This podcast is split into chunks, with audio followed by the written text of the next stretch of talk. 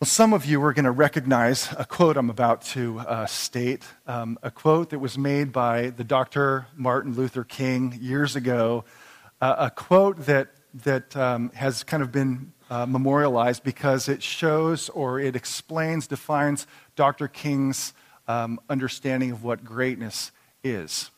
Um, and the quote goes like this He says, Not everyone can be famous, but everyone can be great because greatness is defined by service.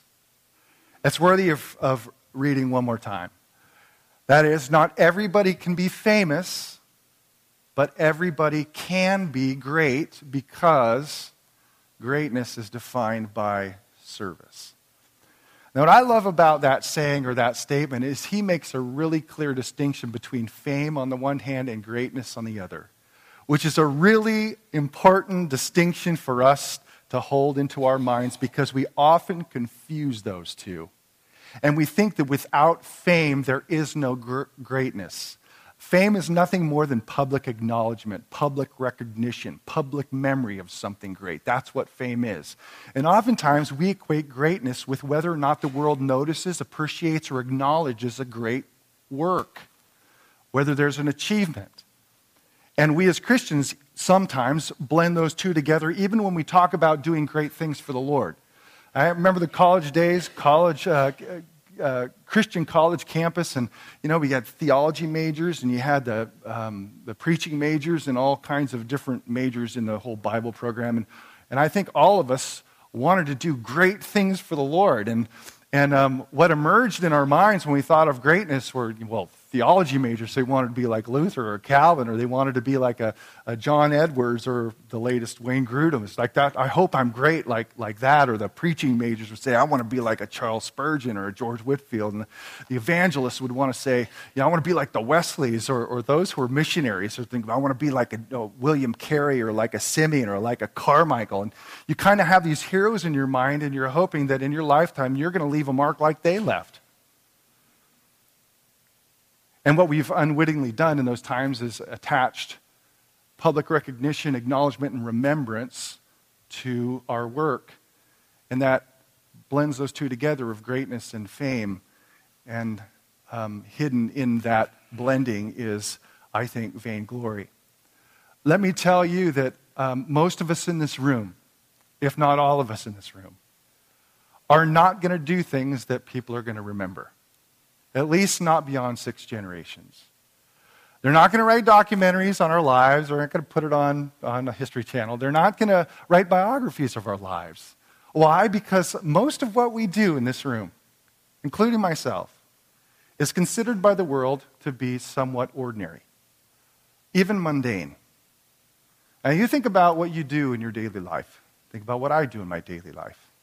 Most of it seems, from worldly standards, as insignificant, um, mundane, and what I've called ordinary. You know, alarm goes off. You get up, take a shower. Um, you go and maybe you have a, a time of private worship with the Lord. Have some coffee, read the paper, have breakfast, say goodbye to the kids and wife, kiss them, move on. Do your work, 8, 9, 10, 12 hour day. Um, at the end, the whistle blows, you get in your car and you come home. Um, you're already exhausted, but maybe you help out with dinner, make dinner, clean up after dinner and then maybe help kids with homework. If there's small group, you go to small group. Maybe on Sundays, you come to church and then help feed the homeless on Sunday night, and then it starts all over again. And then again and again. It just kind of loops and loops and loops. That's life. So the basic fabric of everyday life is really ordinary. It is in my life, and I know it is in your life. And the world, by and large, is not going to remember that stuff. As I said, six generations from now, six, five maybe, your name probably will not be remembered other than in a family tree or a picture in some shoebox somewhere. now, I know what you're thinking. You're thinking, I really came here to get pumped up, Dan, to get a little encouragement in life. And you basically said I'm not going to amount to anything um, based upon what you just said. Nobody's going to remember what I do. And I want to leave a legacy. Yeah, I, that's pretty much what I said. That from all worldly standards, from worldly standards, very important qualification. Your life is not going to be remembered. But I want to say to everyone in this room, including my own ears, In fact, I, if I could, I would shout it. That it doesn't matter. It doesn't matter if they put out a documentary on their life. It doesn't matter if your name appears in a history book that your great great grandchildren read. It doesn't matter if they remember your name beyond five, six generations. It doesn't matter. And I'll tell you why. Because the f- pursuit of what matters in this life and in this world ultimately boils down to vainglory. It's chasing the wind. And for the few, in terms of percentage wise, the very few who do, do become great, apart from doing things in the name of the Lord, what is great in this world will, will be almost negligible in the next. The Bible inverts what the, what, what the world thinks is great and says, you know what, in the new creation, it's going to be a little uh, fine print, tiny footprint or footnote in the grand scheme of redemption. So don't get caught up in what's great in this world. Rather, let greatness be defined by the scripture itself. And I want to tell you through 1 Corinthians 15 58, in view of the resurrection, why your life and your work, as mundane or arbitrary as it might seem, why it matters. And from that, to kind of create a definition of what greatness is in the mind of God and to live within that reality. Well, as I said, this is a, a, great chapter on the resurrection from the dead, which is still future for us when Jesus comes and blows a trumpet and, and the dead in Christ rise. So, um, verse 58 has to be read in that light. After talking about the resurrection, he gives this final exhortation um, of the chapter to the people of God. He says, Therefore, my beloved brothers, be steadfast and immovable. And that's a good word, by the way, for our time when the winds of philosophy and morality are blowing this way and that way. He's saying, stay true, stay, stay rooted to the same thing. Don't give in, don't bend. But then he goes on to say, and this is what we're going to focus on always abounding in the work of the Lord, knowing that in the, in the Lord your labor is not in vain. Those last two statements, always abounding in the work of the Lord and knowing that in the Lord your labor is not in vain boils down the what of the Christian life and the why of the Christian life in very general ways. What we're to be doing in this life as we get up in the morning, as we go to sleep at night, and everything in between. What we're to be doing and why we're to do it. That first part, the part that's underlined behind me, is what I thought of as the kind of the meat and potatoes of the Christian life. Now, if a female were writing this, you would have said salad and tea or something of the Christian life. But, you know, this is coming from a man's perspective. This is the meat and potatoes of the Christian life. That we are to always be abounding in the work of the Lord. Now, for sake of brevity, um, let's just acknowledge that the word always speaks to frequency and the word abounding speaks to quantity. That is, when it says always, it's talking about constant. And when it's talking about abounding, it's talking about flourishing or overflowing. Those are alternate translations of that word. So that we are to be constantly overflowing in the work of the Lord. In other words, he's saying that it's not to be one of those things that we do on Sunday or maybe a Wednesday. It's not just when we show up at a, uh, at a, at a soup kitchen or a Bible study or to sing on Sunday morning. That's not always, that's sometimes abounding in the work of the Lord. He says, always, constantly abounding in the work of the Lord. It's a constant thing we're to be doing, overflowing, flourishing with the working of uh, uh, works of God. Now, at this point, you could take out a little mental, uh, like, uh, card, uh, assessment card, and say, okay, how does my life relate to, or how does it stack up next to always abounding in the work of the Lord? You know, at the top it says always. Maybe next down it says frequently. Next down it says infrequently. Um, maybe near the bottom it's seldom, and the bottom one is never at all. Now, just take a second. Based upon what's underlined here, would you say, or at what degree does your life always abound in the work of the Lord? How, how would you mark yourself?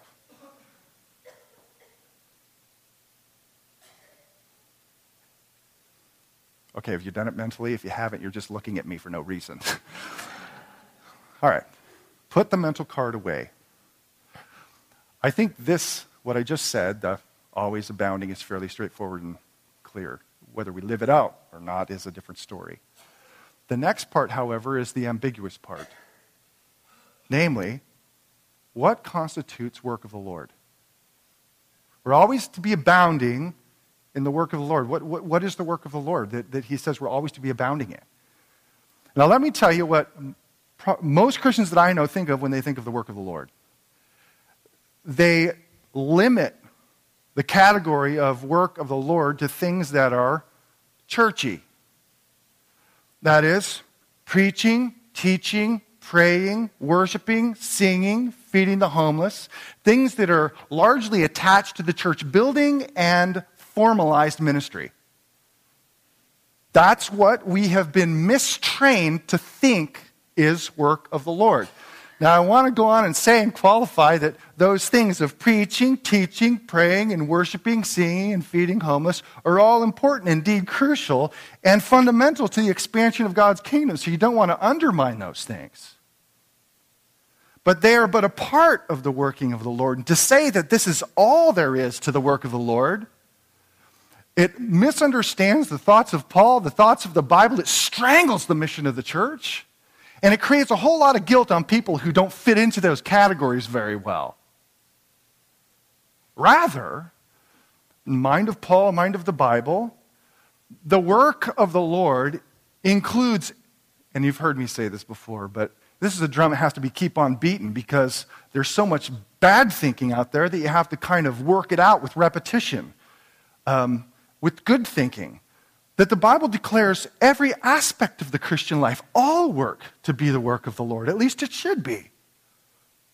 And to cement that into texts themselves, let me back up five chapters in the same letter that Paul wrote, where he says this. He says, Whether you eat or drink or whatever you do, do all to the glory of God. He says something similar in Colossians 3:17. Whatever you do in word or deed, do everything in the name of the Lord Jesus. Two times he says, whatever you do, that's a phrase that is all inclusive, nothing left out. And if you have any doubt that that phrase is not all inclusive, it's followed up by do all and do everything. It's all supposed to be done in the name of the Lord, and, and it's all to be work for the Lord. And it should include comprehensively everything in the Christian life.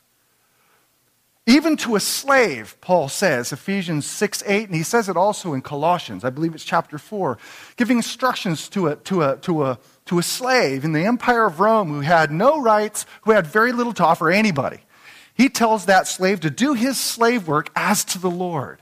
In other words, his slave work is his, his, his, his work to, to, to, to offer to the Lord. So we are to be a, always abounding in the work of the Lord, which includes everything, but it is work that's to the Lord. And I believe what that means is um, that we are to offer the totality, the comprehensive nature of our working in life. We are to offer all of it, all of it in worship response to all that God is for us in Jesus, past, present, and future. In other words, when the heart's eye and this is what Christians need to do every day when the heart's eye is fixed on the fact that the Almighty God wed himself to our pathetically frail flesh. And he walked in the shoes of unworthy people so that he might forgive us of our sins and take God's wrath that we deserved upon himself to rise to give us that forgiveness and then to promise us a whole new world, not just as servants of God, but sons and daughters. When the mind's eye continues to fix itself upon that great work, past, present, and future, then it calls forth this, this worship of life that's willing to say, I, I offer you my, my, my entire being and everything I do with my hands as, a, as an act of worship back to you, as imperfect as it may be. That is, we do it out of first recognizing and grasping what He's first done for us, and then we offer it to Him, all of it, as worship. That's what it means to work for or to or in the Lord, for His honor, His glory, and a response to all that He's done, motivated by our love for Him and motivated by love for others. That's what it means.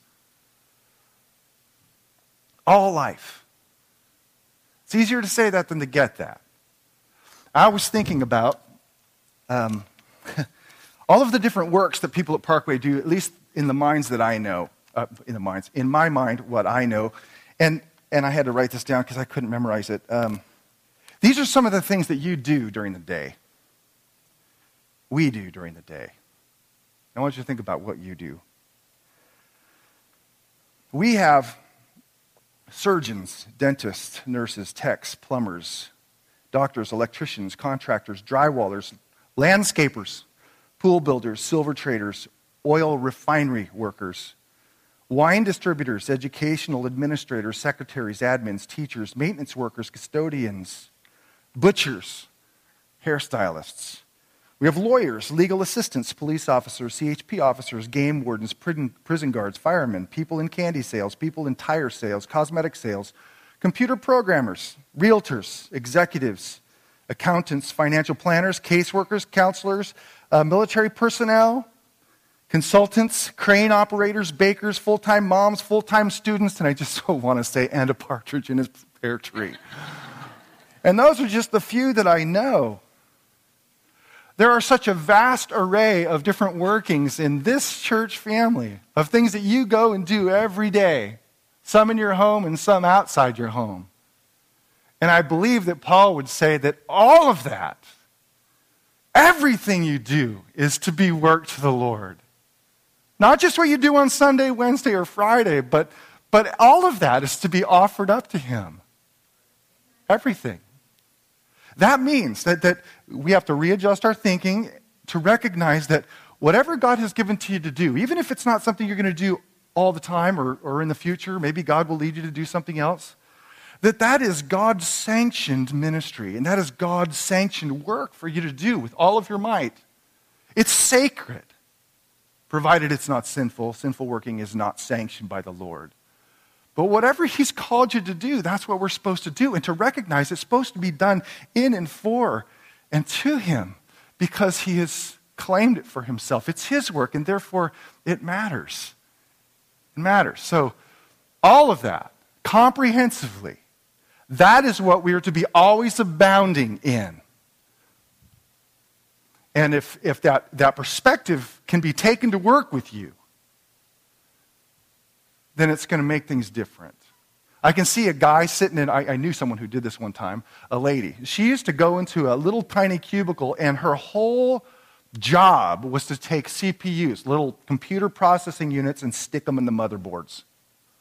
That is the most boring job I've ever heard of. No offense if anybody would still do that. I think the robots do that now. Anyway, she would just stick them in, move them, stick them in, move them. That's what she'd do.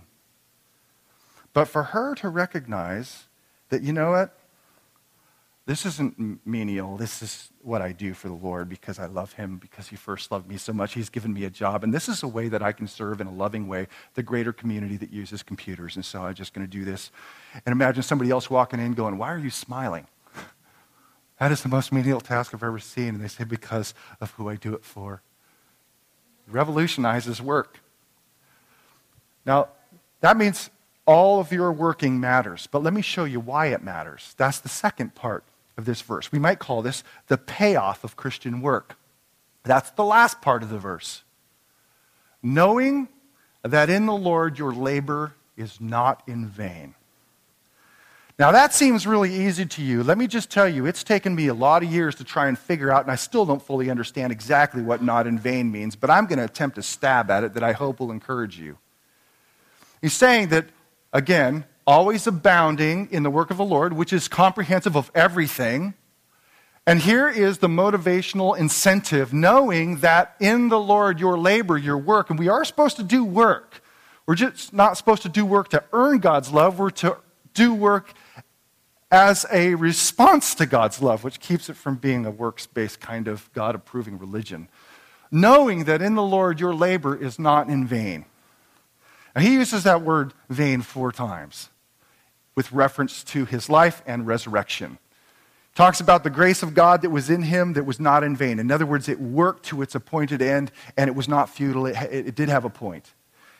He says that if the resurrection didn't happen, if the physical resurrection didn't happen, then faith is vain and our preaching is vain. In other words, pointless. What's the point if there is no resurrection? That's, that's why how he uses the word vain. And then here, in verse 58, he talks about the fact that our working in the Lord is not in vain. In other words, it does have a point.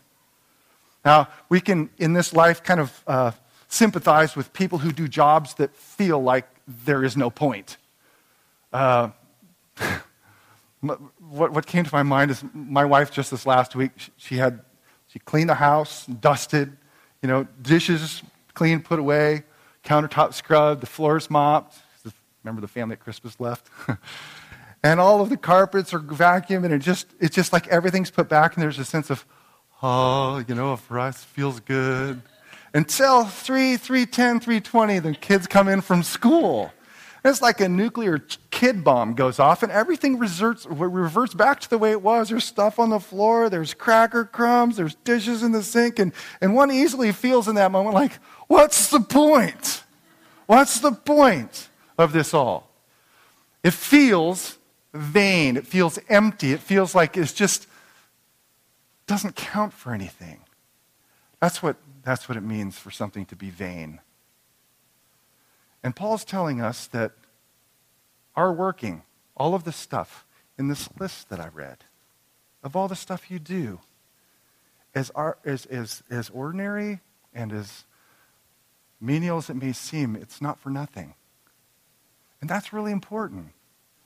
You know, I can imagine a, a, someone who works in a Raley's or a Safeway who has the night shift who's going around restocking shelves, you know, crushed tomatoes and, and diced tomatoes and making sure all the cans are labels forward and under the right label, you know, uh, for the benevolent reason of helping the shoppers who come in to find what they're looking for, thinking as they stack cans of beans and of, you know, potatoes, thinking, this doesn't really count.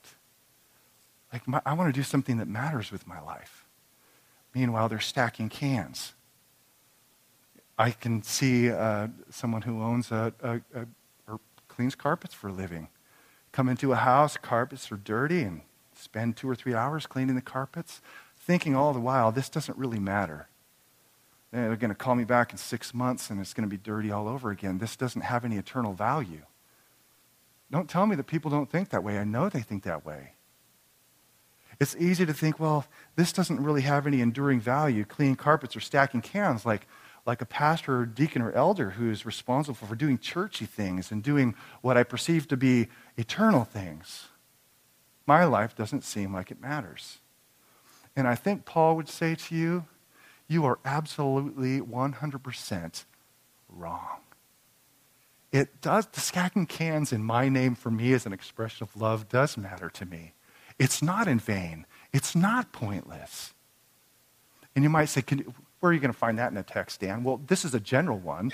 But just for, just for a second here, just walk back to Ephesians chapter 6, verse 8, which I, I put on the pre- previous screen. Where he tells the slave doing his menial task, which would have been the stacking the cans or polishing brass or silver or banging carpets or mopping floors, says to him that the slave should do his slave work knowing, same word, knowing, payoff that whatever good anyone does, this he will receive back from the Lord. In other words, even arbitrary, mundane, seemingly arbitrary, mundane, ordinary things that we do that don't seem to have any eternal significance, he says, comes back to you if you're doing it in a, in a, a, a motivated by love into the name of the Lord.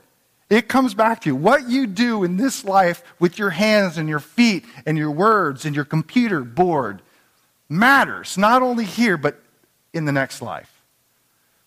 It comes back to us in the new creation, the resurrection. And I can't think of anybody who could state it better than some of you will know the name N.T. Wright, but he's regarded by many to be the, one of the few greatest Christian scholars and theologians of our time. And he writes it this way, and it's worthy of quoting he says, You, talking to Christians, followers of Jesus, who get this, you are accomplishing something that will become in due course part of God's new world. Every act of love, gratitude, and kindness, every work of art or music inspired by the love of God and delight in the beauty of His creation, every minute spent teaching a severely handicapped child to read or to walk, every act of care and nurture of comfort and support of one's fellow human beings, and for that matter, one's fellow non human creatures, animals in creation. And of course, every prayer, all spirit led teaching, there's, here's the churchy things which he's including. Every deed that spreads the gospel, builds up the church, embraces and embodies holiness rather than corruption, and makes the name of Jesus honored in the world. All of this will find its way through the resurrecting power of God into the new creation that God will one day make. That is the logic of the mission of God. It's much bigger than we ever thought. That somehow, in one sense, it does all come with us in the sense that God, by his resurrecting, albeit mysterious power, brings it back. Imagine each day going to work recognizing I am investing in the new creation. What I do matters. Because, as Paul told the slave, God will bring it back to you. It does matter. When I um, read this, I was trying to think, how, that, how, how does that work, Lord? You know what came to my mind, and albeit this is a, this is a imperfect analogy, and by the way, all analogies are imperfect when it comes to ana- analogies of biblical and spiritual things, but for those of you who have kids, you're going to understand this. I, I, there's moments when my children have done things um, up in their room, writing stuff, coloring stuff, um, unsolicited by me, just spontaneously self initiated to be able to show love to their dad and mom. And, and my daughter was really good at this. Um, she'd be up in a room and I'd be down doing something, and she would come up and she'd hand me this piece of paper and say, Dad, this is for you. And, you know, open it up, and, and it's something that she colored. You know, it's a picture. And then she'd go on to explain what the picture was with mountains and tents and, and a bunch of people. I always figure out who I was because I'm the easiest one to draw. Just a circle of two eyes. That's it. That's, who's that? Uh, that? That's you, Dad. I knew that that was me, actually. And who am I holding hands with? And, and over the top would be things like, I love you, Daddy. Right? Now, you know, sentimental, but, you know, it's an expression of her love and desire. And it wasn't a Michelangelo piece or a Monet. It was a billion times better than that. Because it's an expression of her love for her father. And some of those things I've stacked away because I can't stand apart with them because they are tokens of the expression of that love. Others I've had to get rid of because you can't save everything, right? Our Father in heaven, I, I have to believe, who has worked in us a new creation heart that at varying degrees is learning to love him. That when he sees his child stacking cans in a grocery store, thankful, thank you for the job. And I want this to please you, and I also want it to help others who are going to come in and see these cans lined up and maybe not appreciate me, but appreciate the fact that they're in the right place. It's a loving thing to do. I can't help but think that the Father says, I can't throw that away. I, I can't throw that away. I'm going to keep it. That work, God's work in the heart of a child, offering up in worship their work to Him. I see the Father saying, I'm going to keep it. And in the new creation, He's going to be able to say, Here it is. Um, I couldn't stand apart with it because I don't throw away my works, even the ones that aren't Picasso's, or leave Picasso out, just Michelangelo, because they're from you. In that way, friends, family, this is our work is not in vain. You know what? Even if our names are forgotten five, six generations from now, it doesn't matter. Because our names will not be and our works will not be forgotten by our Heavenly Father, cherished by Him because they're His works, and He loves His works and He loves His children. So as you march into 2013. Let that fill your mind and heart. It does matter. Do it for Him in gratitude for all He's done. Do it knowing this is not in vain. And when you do it that way, you honor Him and you glorify Him, and it will come back to you. And that should be our motivation. Not being great in this world's standards, but just doing what He's called us to do here and now, knowing that He is the one who makes things that seem ordinary extraordinary in the new creation. So um, maybe just take a moment and just ask the Lord, Lord, give me this perspective. Help me to live with this perspective. Help me to grasp that my job is actually sanctioned, it's sacred to you, and to, to do it unto you in response to all that you've done for us. Will you just take a moment and just ask the Lord to help you grab, grab this perspective and this truth?